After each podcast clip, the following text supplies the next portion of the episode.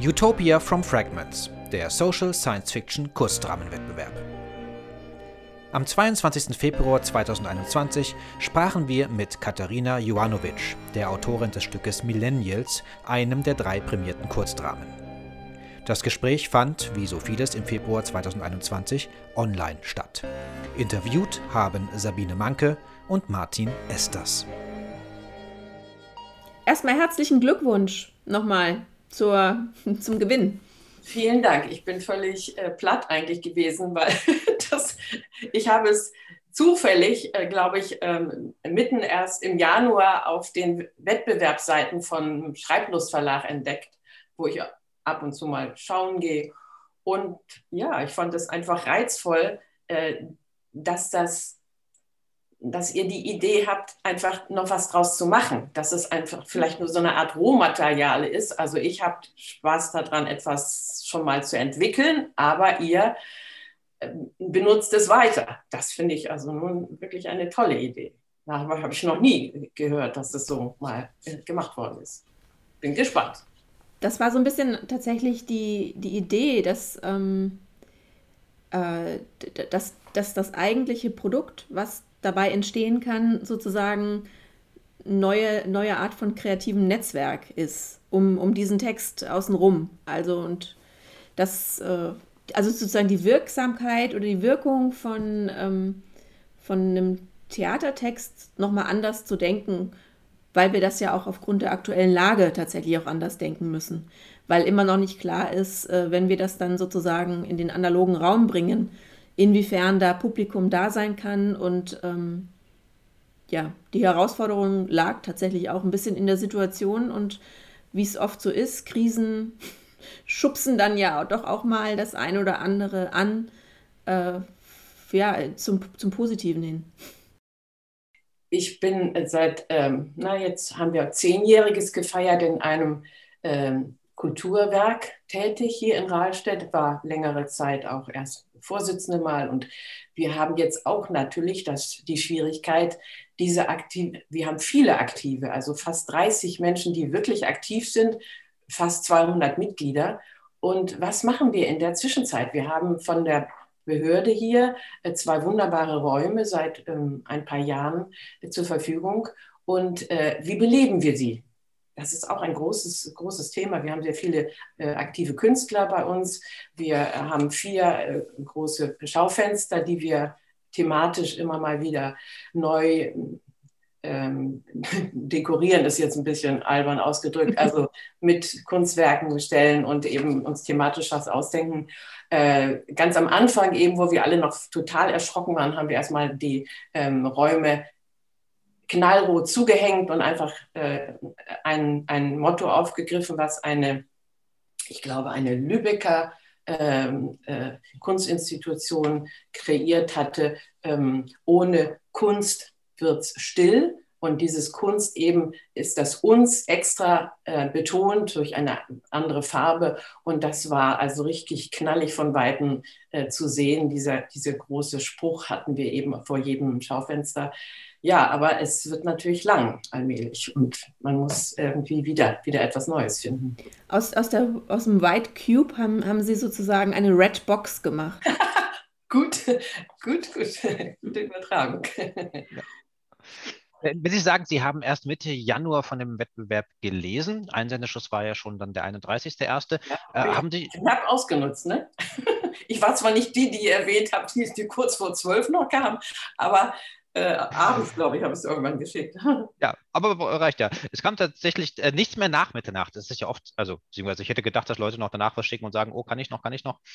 Ähm, es kam ein paar Tage später noch ein Text, den wir dann aus Fairnessgründen nicht mehr zugelassen haben, aber jetzt alle anderen haben dann 12 Uhr wirklich auch als Deadline genommen. Yeah. Ähm, hatten Sie, haben Sie auch schon was aufgebaut, was Sie schon hatten, oder haben Sie dann ab Mitte Januar wirklich, sage ich mal, bei, bei Null in Anführungsstrichen angefangen, diesen Null. Text zu entwerfen? Null. Ich habe noch nie was irgendwie in der Richtung überhaupt geschrieben und gedacht, hm, probiere ich doch mal. Ich meine, es sind ja auch, also ich würde mal behaupten, es ist schon ein Text, der aus sehr, sehr vielen Versatzstücken besteht und die ich nun versucht habe, zusammen zu einer Geschichte eben zusammenzufügen, dass es ineinander. Ich hatte zuerst eigentlich eine, Idee nur einer Geschichte, die war aber, die trug nicht weit genug. Es fehlte irgendwie ein, äh, ein übergeordnetes Thema oder so. Das war zu wenig. Ich wollte nur eine Schreibende nehmen, die eben äh, mit Hilfe von Sprachassistenten einen Bestseller schreiben will oder so.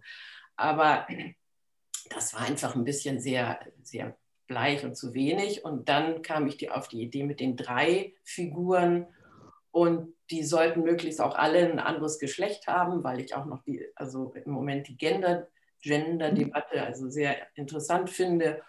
Und ja, aber so richtig, also ein, äh, ein drittes Geschlecht habe ich mich doch nicht rangetraut, weil ich mich da zu wenig, also ich wäre dann doch ein zu stärker Laie. Das wäre wahrscheinlich nicht überzeugend geworden. Und dann habe ich das bei diesen dreien gelassen. Beziehungsweise es gibt am Schluss ja noch den, den, den äh, Schlusspointe ist nicht das richtige Wort, aber den Abschluss, wo ja das Thema nochmal aufgenommen ja, wird. Ja, weil es gibt ja kurioserweise, habe ich entdeckt, äh, äh, behauptete 60 verschiedene Identitäten, Geschlechtsidentitäten. Und das fand ich irgendwie dann als kleinen möglichen Hinweis auf, naja, ihr macht ja, das ist ja was Offenes und da könnte sonst was vielleicht daraus entstehen. Ich weiß es ja. nicht. Tatsächlich auch ähm, die, die, diese Versatzstücke und ähm, die, der, der, ich sag mal, gelungene Versuch, in eine Geschichte zu packen, war auch ein Grund, warum wir das Drama ausgewählt haben, weil das genau das Faszinierende für, für uns war. Das ist, ähm, es, es, erzeugt das Bild von einer zukünftigen Welt äh, mit ganz, ganz viel Assoziationsraum, weil halt viele Dinge nur kurz benannt sind und man kann sich selber denken, was das genau bedeutet, wie das eingebaut ist in den Gesamtkontext dieser Welt. Ähm, das, das war für uns tatsächlich das, wo wir dachten, super, genau sowas ist das, worauf wir jetzt aufbauen können. Und das dazu noch in eine Geschichte gepackt äh, mit den drei Hauptfiguren äh, also das, das war für uns dann, wo wir dachten, ja, wunderbar, das passt. Ähm, die Frage dazu, äh, können Sie grob oder auch genau sagen, zu diesen Versatzstücken, wo kommen da die Inspirationen oder die Ideen her? Wie haben Sie diese Versatzstücke kreiert, ausgewählt? Also diese, diese äh, ich fand es ähm, zum Beispiel spannend, die Idee, dass so ein, ein ähm, Smart Speaker eben verschiedene Stimmen haben kann. Dass man tatsächlich äh, sie so programmieren kann, dass sie äh, Imitationen sind von echten Menschenstimmen. Und, und daran habe ich, äh, rankte schon mal diese erste äh, Idee eben zuerst eine Frau ins, in den Fuchs zu nehmen. Deren Faszination besteht natürlich in der Männerstimme. Also in diesem Fall eben sehr traditionell, Entschuldigung, aber. Und dann der Mann, der entsprechend denn das Gegenstück bildet, indem er eine faszinierende Frauenstimme äh, wählt. Äh, obwohl er eben so einen kleinen äh, Roboter da hat, den, äh, nicht den, äh, mein Gott, ich habe meinen eigenen Text nicht mehr richtig im Kopf. Es war zu kurz. ne? Und Pepper, Pepper, oder? Auch Peppy genannt. Peppy, genau, genau. Den, das ist ja nun zum Beispiel, das ist ja verrückt, das ist ja gar keine ausgedachte äh, Sache. Der wird ja tatsächlich schon eingesetzt, nicht? Also das, äh, und zwar schon relativ äh, häufig. Ja, also ich kann nur sagen, dass das war schon genug, um irgendwie eine Situation zu schaffen. Und dann sollten diese Menschen, fand ich, äh, also das ist jedenfalls auch meine Zukunftsvision, dass es, dass es zu einer stärkeren Vereinzelung kommen wird. Mhm. Ähm, noch stärker, als sie ja auch schon ist, zum Teil. Es wär, da habe ich äh, auch ähm, entdeckt im Internet sehr viele Hinweise äh, zu neuartigen äh, ähm, ähm, Gebäudeentwicklungen mit diesen eben sehr kleinen Wohnungen, die eben speziell äh, auch aus diesen, diesen Tiny Houses äh, sich entwickelt haben, dass man eben ganze Hochhäuser aus diesen winzigen Einheiten äh, bauen wird oder vorhat zu bauen. Ja, und das fand ich, das fand auch schon eine ganz interessante äh, gesetzt. Ja, und wie könnte denn, wie könnte man da leben? Ich meine, alles sehr ähm, gut durchstrukturiert natürlich. Dann sollte es aber trotzdem einen, einen Blick nach draußen geben. Der eine hat ihn noch oder die eine, die, die sieht eben nach draußen und da ist schon eben äh, das, die Gegend eben in dauernder Überflutung bei dem Mann, der, der macht sich dann eben äh, das, durch das virtuelle Fenster eben die Welt nach seinem Gusto. Und äh, die dritte, ja, die ist nun von allem abgeschnitten. Also da ist sozusagen, da funktioniert für sie zumindest über, in einem begrenzten Zeitraum gar nichts mehr. Also da, das war schon, naja, so wie entstehen Ideen, das ist immer die Frage. Dann fange ich an zu schreiben und dann, ja, dann bastel ich so lange dran rum, dass es funktioniert. Das ist, dass ich denke, da ist eine gewisse, doch eine gewisse Logik entstanden und ja. Ja, das, das Faszinierende für mich sind halt dann auch sozusagen diese Andeutungen, ähm, es wird das Wort Quarantänezeiten einmal erwähnt. Ich meine, gut, mit, mit Corona haben wir natürlich alle eine Idee, was das bedeuten könnte, aber es wird gar nicht mehr dazu gesagt, sondern das, ich es denke, bleibt das dann offen. Auch. Also es, ist, hm. äh, äh, es gab ja viele Institutionen, die in dieser Zeit ähm, also kleine Wettbewerbe hier äh, war das ähm, Literaturhaus zum Beispiel, hat mhm. einen äh, Wettbewerb ausgeschrieben, wo man Texte einschicken konnte zur heutigen Situation, wie man sich fühlt in der, also im ersten Lockdown. Ähm, und ich dachte, das ist jetzt too much. Also nicht nochmal, also irgendwie zu sehr Corona. Diese kleine, das. Wort löst schon genügend Assoziation aus, mehr braucht nicht. Ja. Also das denke ich sowieso ist in vielen Texten äh, äh, wichtig, um eine bestimmte Spannung und Neugier und äh, Offenheit zu erzeugen, dass man an, in Andeutung, mit Andeutung arbeitet.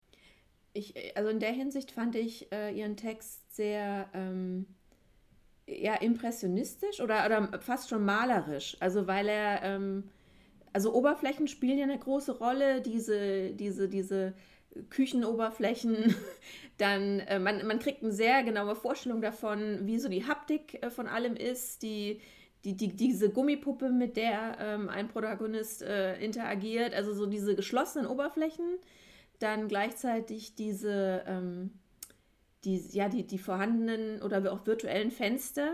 Das ist ja eine total äh, allein das äh, stimuliert, stimuliert äh, so diese Thematik von innen und außen und von, von Begegnungen oder Berührungen, die, die stattfinden oder auch nicht stattfinden.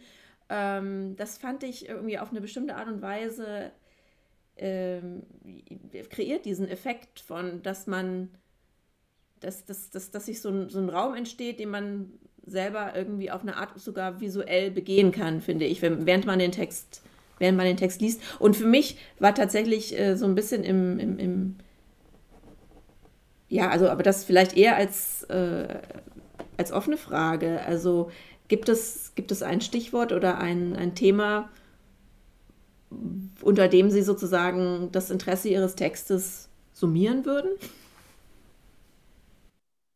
Tja, Identität vielleicht. Mhm. Was, wie, wir haben ja alle drei eine sehr, denke ich mal, natürlich selbstbewusste Haltung, also mehr oder weniger bewusst ihrer selbst, aber die ist eigentümlich und unterscheidet sich deutlich von den anderen. Also es sind drei sehr unterschiedliche äh, Entwürfe und dann gibt es ja noch diesen großen Identitätsklau, also dass da eine, äh, der passiert und die alles zusammenbindet nun wiederum auch ich, ich finde auch, ich finde, dass sich das Themenfeld auch irgendwie, also in diesem, vielleicht in dieser Trias von Identität, Erotik und, und Ausbeutung oder äh, so, so artikuliert. Also weil die versuchen sich ja alle gegenseitig äh, auf eine gewisse Art und Weise auszubeuten und äh, wonach aber alle ja auch irgendwie auf der Suche äh, sind, ist ja so ein, so ein Lustereignis. Also so ein, so ein Lustgewinn. Also und das, das fand ich deswegen vielleicht, äh, das mit der Aufmerksamkeit für die Oberflächen, die sie im, in ihrem Text haben, das ist ja, das ist ja die Schnittstelle zum Körper. Also wie, wie fühlt man sich, wenn man etwas anfasst oder berührt? Und deswegen, das war für mich so ein, so ein Thema, was, was zum Klingen kam irgendwie in ihrem, in ihrem Text. Was ich sehr inspirierend fand. Das finde ich gut. Also manches ähm, äh, unterläuft äh, mir sicherlich auch schreibend, was ich selbst gar nicht so sehe. Also ich finde es äußerst interessant, wie Sie den Text gelesen haben. Das, das äh, passiert einem ja, mir ja kaum mal, dass jemand meinen Text liest. Also natürlich diskutiere ich den mit meinem Mann zum Beispiel oder mit Freundinnen. Aber dieses, äh, diese direkte, äh, dieser diese Antwort jetzt. Und Sie haben in, den Text ja auch aus einem ganz bestimmten, äh, mit bestimmten Augen und äh, Aufmerksamkeit gelesen und Sinn, weil Sie ihn ja auch für etwas Bestimmtes mhm. äh, verwenden wollen. Und das finde ich besonders interessant. Ja, ja Lust, ja, gutes Thema. Haben Sie eigentlich eine Skizze gemacht äh, von den Räumlichkeiten, die Sie beschreiben? Weil man kriegt ein fast architektonisches Verständnis dafür, äh, wie diese Räume gebaut sind. Tja, ich muss gestehen, dass ich natürlich im Internet habe. Das Internet, ich bin ja so abhängig von diesem Internet. Und da habe ich mir so, äh, äh da gibt es Aufsichten von solchen, von Architekten, die kleine ähm, Häuser entwickelt haben. Und wie ist das gebaut? Und da habe ich irgendwie hin und her überlegt, äh, wie ich das beschreiben soll, damit tatsächlich das ähm, erfahrbar wird.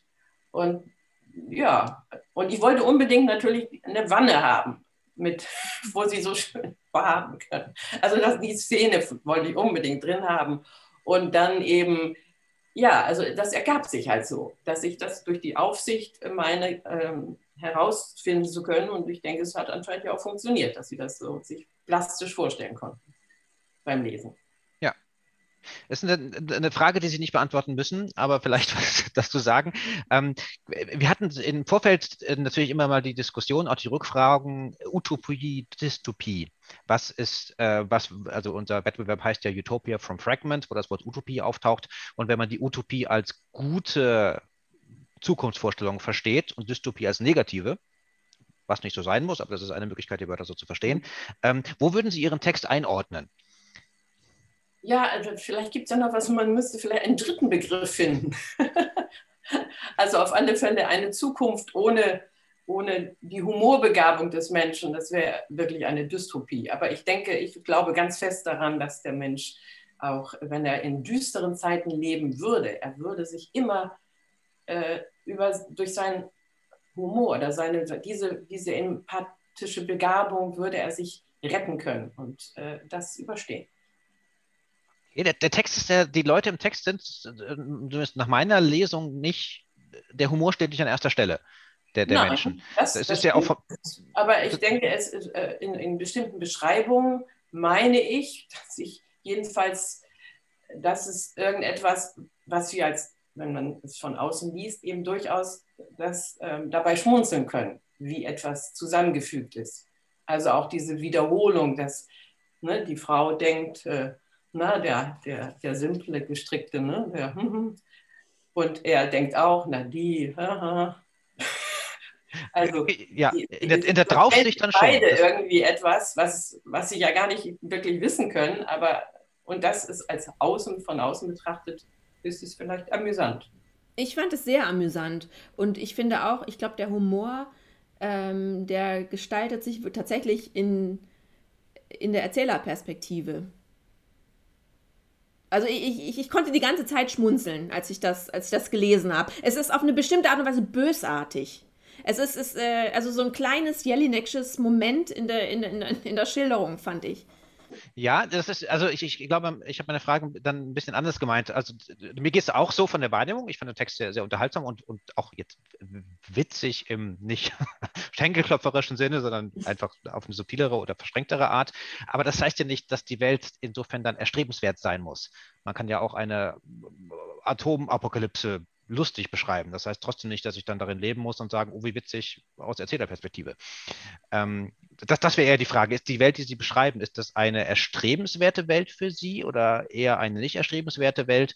Ähm, was, wie ist da so ein bisschen Ihre Haltung zu dem, was Sie beschreiben? Nein, nein, erstrebenswert jetzt ganz konkret würde ich sagen nicht. Da, dazu ist das, äh, nein, also vor allem von meiner jetzigen Warte aus, wie ich hier herrlich in, in einem Haus mit grünen, langen, großen Garten lebe, ist das wirklich eine dystopische Beschreibung. Ja. ja.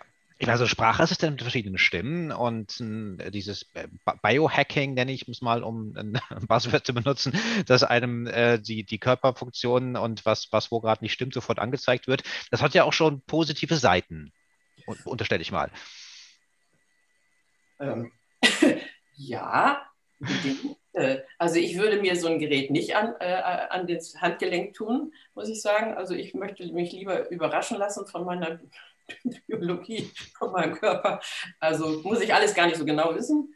Äh, insofern, das wäre wirklich dystropisch für mich, dass so etwas rundum äh, ausgespäht wird auch von den, von den Instrumenten, dass ich praktisch nur noch äh, durch diese Instrumente mich selbst erfahre und gar kein eigenes Gefühl mehr mhm. habe. Man, man, muss ja gar nichts mehr spüren. Man kann das ja ablesen. Ich, ich hätte das Bedürfnis, einen Begriff nochmal zu klären, weil wir, glaube ich, alle nicht zu dieser Generation gehören, und zwar den Begriff der Millennials. Mir ist immer gar nicht so hundertprozentig klar, wer die eigentlich sind. Ähm, haben Sie das vorab recherchiert oder ist das? Wie gesagt, das äh, ist ähm, auch ein bisschen heikel, sicherlich, das als Oberbegriff zu nehmen. Ich fand es nur, ja, ich wollte nur so irgendwie eine, eine Subsumierung machen dieser drei Typen und ähm, deswegen habe ich diesen Begriff gewählt. Der ist wirklich ein, ein bisschen steht er auf tönernen Füßen.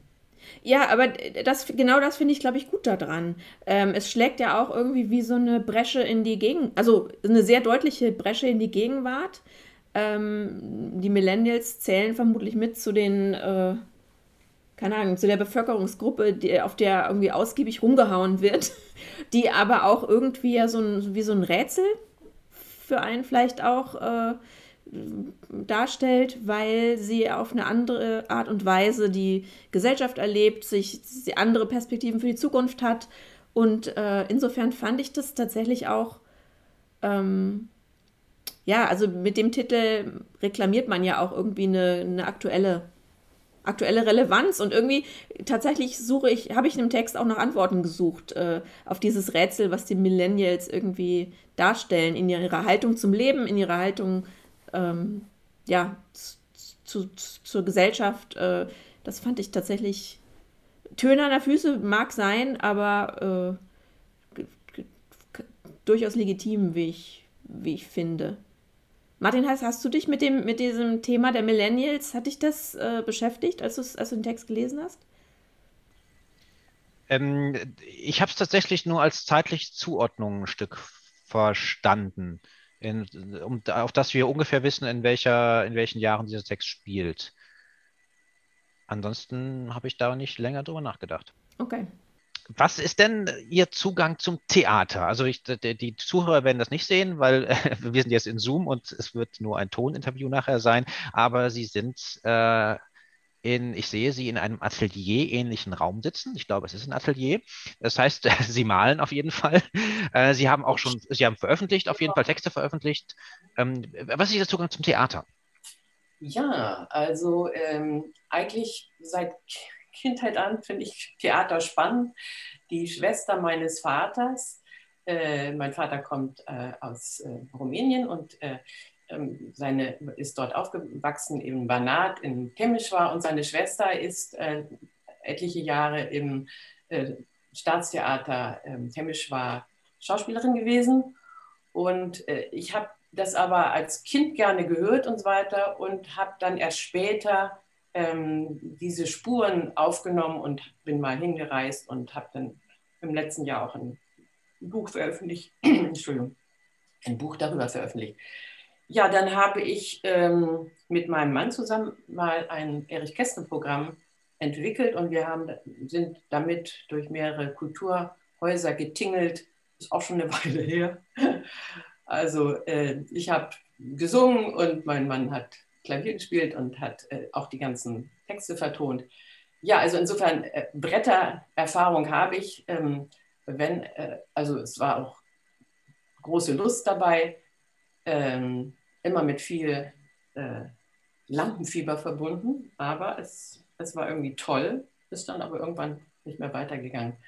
Ja, das sind so meine wenigen Erfahrungen zum Theater. Sie haben eben schon ein bisschen was dazu gesagt, vielleicht trotzdem noch ähm, etwas ausführlicher. Ist es für Sie ein Unterschied, einen Text zu schreiben, von dem Sie wissen, er wird in, in, in Text, in Buchform gelesen oder von dem Sie äh, wissen, er wird benutzt, um daraus wieder ein, ein neues Werk zu schaffen, nämlich eine Theateraufführung?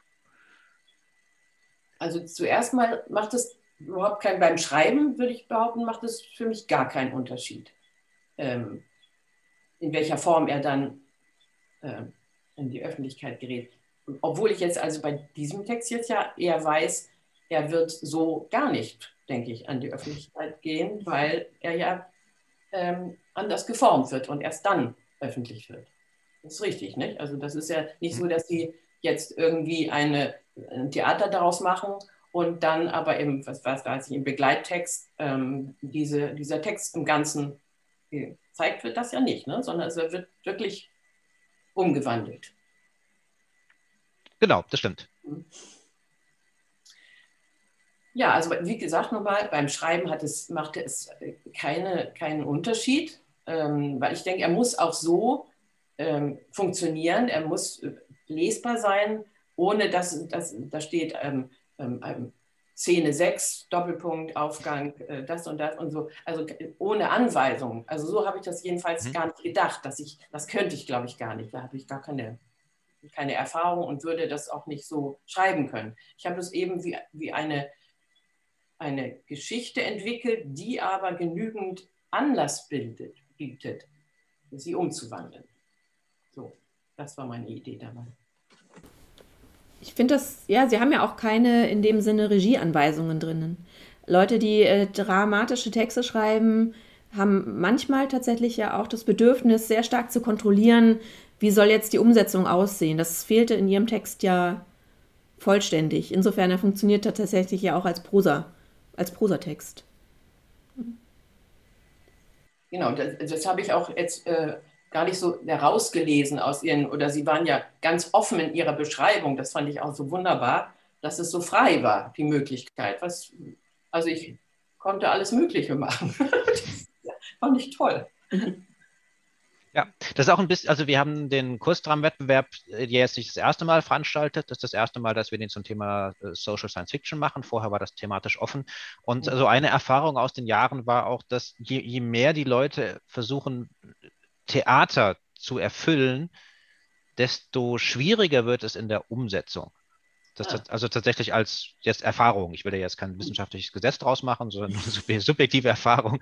Ähm, aus, aus genau dem Grund, weil, die, weil dann oft der, der Inhalt ein Stück verloren geht und sie schon sich um Sachen kümmern, um die eigentlich später andere Leute sich kümmern, nämlich die, die es inszenieren und schauspielen. Ich denke auch, das würde sie ja unfrei machen. Wenn ich schon sage, ich stelle mir das so und so vor, was macht denn der Regisseur denn oder die Dramaturg, äh, Dramaturgin daraus? Aber das ist ja, ich meine, jeder äh, äh, Regisseur arbeitet ja, oder immer, Entschuldigung, ich, Regisseurin, muss ich jetzt ja sagen, ähm, mhm. arbeitet ja mit, ähm, mit einem Grundtext und äh, will für sich etwas Neues, für die Menschen etwas Neues schaffen. Und äh, das würde ich ja verwehren, wenn ich ihn schon alles Mögliche an Einweisungen einarbeite. Ist trotzdem eine souveräne, ist eine souveräne Haltung als, äh, als Schreibende, finde ich. Also äh, findet man nicht so, nicht immer. Dass diese, diese Erkenntnis, dass man etwas schafft, was dann tatsächlich auch ein Eigenleben hat und äh, was auch für die Aneignung durch andere ja zur Verfügung steht. Das ist tatsächlich auch gar nicht so einfach, glaube ich, zu akzeptieren, dass es so ist. Darf ich, darf ich einmal kurz noch zurückgehen zu der, zu ihrer, zu der Theatertante von Ihnen? Ähm, das würde mich tatsächlich interessieren. Was hat die in Rumänien genau gemacht? Ähm, als äh, Schauspielerin oder als. Eine Schauspielerin. Ja. ja, Sie hat in unglaublich vielen Rollen gespielt. Sie war keine, leider keine gute. Ihre Stimme äh, war nicht tragend für die Bühne, wie ich in, in äh, Rezensionen, die ich äh, gefunden habe, gelesen habe, was sie selbst aber ignoriert hat, weil sie den äh, Kindern gegenüber ähm, und mir auch gegenüber als ihre Nichte immer geschwärmt hat, dass es ihre große Zeit war. Und ich bin auch, fand es auch eben wundervoll, über diese große Zeit zu hören. Aber äh, wenn man genau, als ich genau hinschaute und nachforschte, war es dann doch. Aber es waren viele Rollen. Es ist, es ist ein mhm. aufregendes Leben, hat sie geführt. Sie, Sie, haben sie, da habe ich richtig verstanden, selber nicht gesehen im Theater. Im Theater nicht, nein. nein. Ich, ich kenne nur, also sie hat ein Theateralbum geführt, ein, ein Tourneealbum, weil sie sind durch das Banat und durch Siebenbürgen äh, mit vielen, äh, äh haben viele Tourneereisen gemacht und sind viele Aufnahmen entstanden, aber fotografische Aufnahmen nur, hm. Standfotos. Ja. Sie, ähm, uns ist natürlich aufgefallen, dass Sie en passant das Armöneburger Becken erwähnt haben in Ihrem Stück, das ja rein zufällig in der Nähe von Marburg liegt. Das ist Internetrecherche. Ich dachte, ich muss irgendetwas finden, wo, wo, in welch, wo dieser Mann guckt in die Gegend, was mit eurer Gegend zu tun hat, damit es irgendwie so ein bisschen Anklang hat. Ich kenne leider die Gegend um Marburg überhaupt nicht, aber ich dachte, das klingt hübsch am Möhneberger Becken. Wunderbar. Ja. Am Möhneburger, ja, ja, genau. Vielleicht kommt, also wenn alles gut geht, ähm, vielleicht kommen Sie ja auch mal her zu einer, zu der Uraufführung, wenn sie hier stattfindet, oder was heißt Uraufführung, zu einer Aufführung. Unbedingt. Also, sagt mir Bescheid. Mhm. Dann werden wir Ihnen natürlich auch das am Möhneburger Becken zeigen. Äh, haben Sie literarische oder filmische äh, Vorbilder, was das Thema Science Fiction angeht, auf die Sie sich gegebenenfalls auch beziehen? Nein, also Science Fiction ist eigentlich überhaupt nicht die die Literatur, die ich lese, sondern ich liebe Schriftsteller wie Julian Barnes. Äh, Im Moment äh, lese ich wieder einiges von ihm. Ja, das ist es eher mein favorite thing. Sind Sie eine Lesende? Lesen Sie noch tatsächlich viel? Oder? Oh ja, also ohne Lesen täglich, also unbedingt. Super.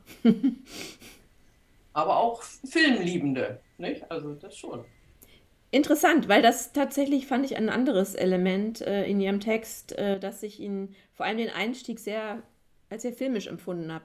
Das ist wie so eine Film-Noir-Stimme, die da so zu einem spricht. Irgendwie dieser graue, es ist ein grauer Januartag, irgendwas in der, in, in der Art. Also man, man sieht da förmlich irgendwie Humphrey Bogart in seinem Trenchcoat irgendwie vor sich sitzen. Also so, man hört, man hört so eine Stimme, die ich im Film Noir irgendwie zuordnen, zuordnen würde.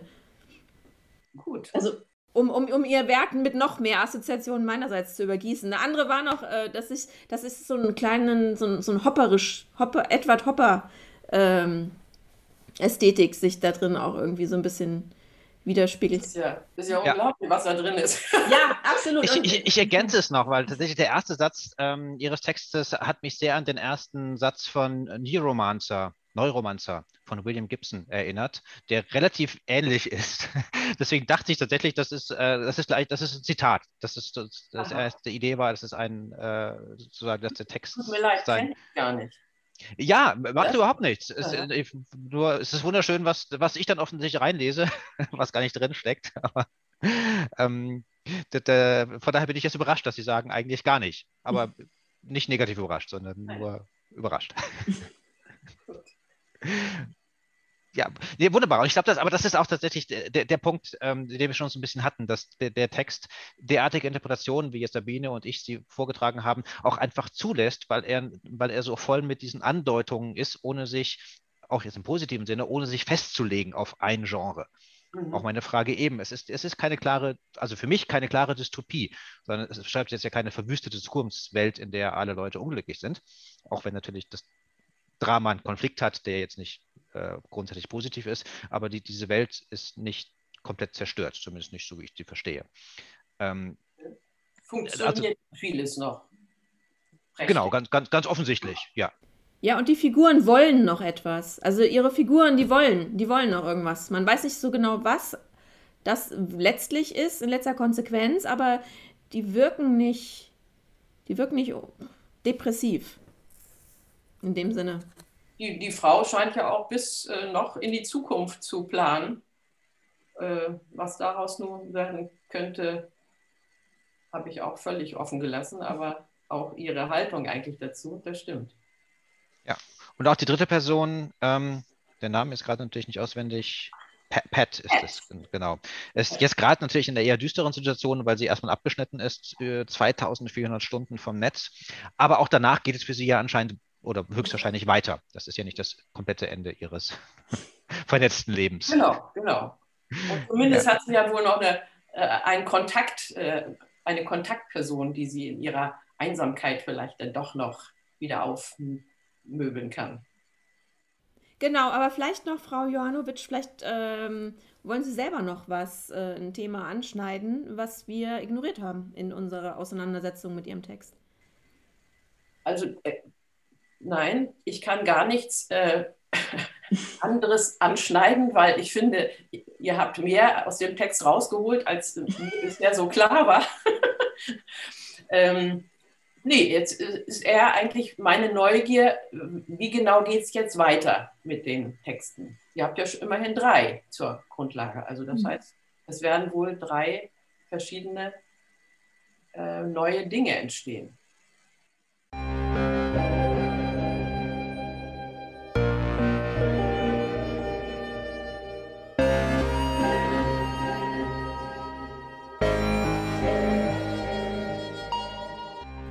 Und welche Dinge aus den Kurzdramen entstanden sind, das lässt sich sehen auf der Website utopia-from-fragments.de, auf der wir nach und nach die künstlerischen Auseinandersetzungen und Fortsetzungen der Kurzdramen zeigen werden.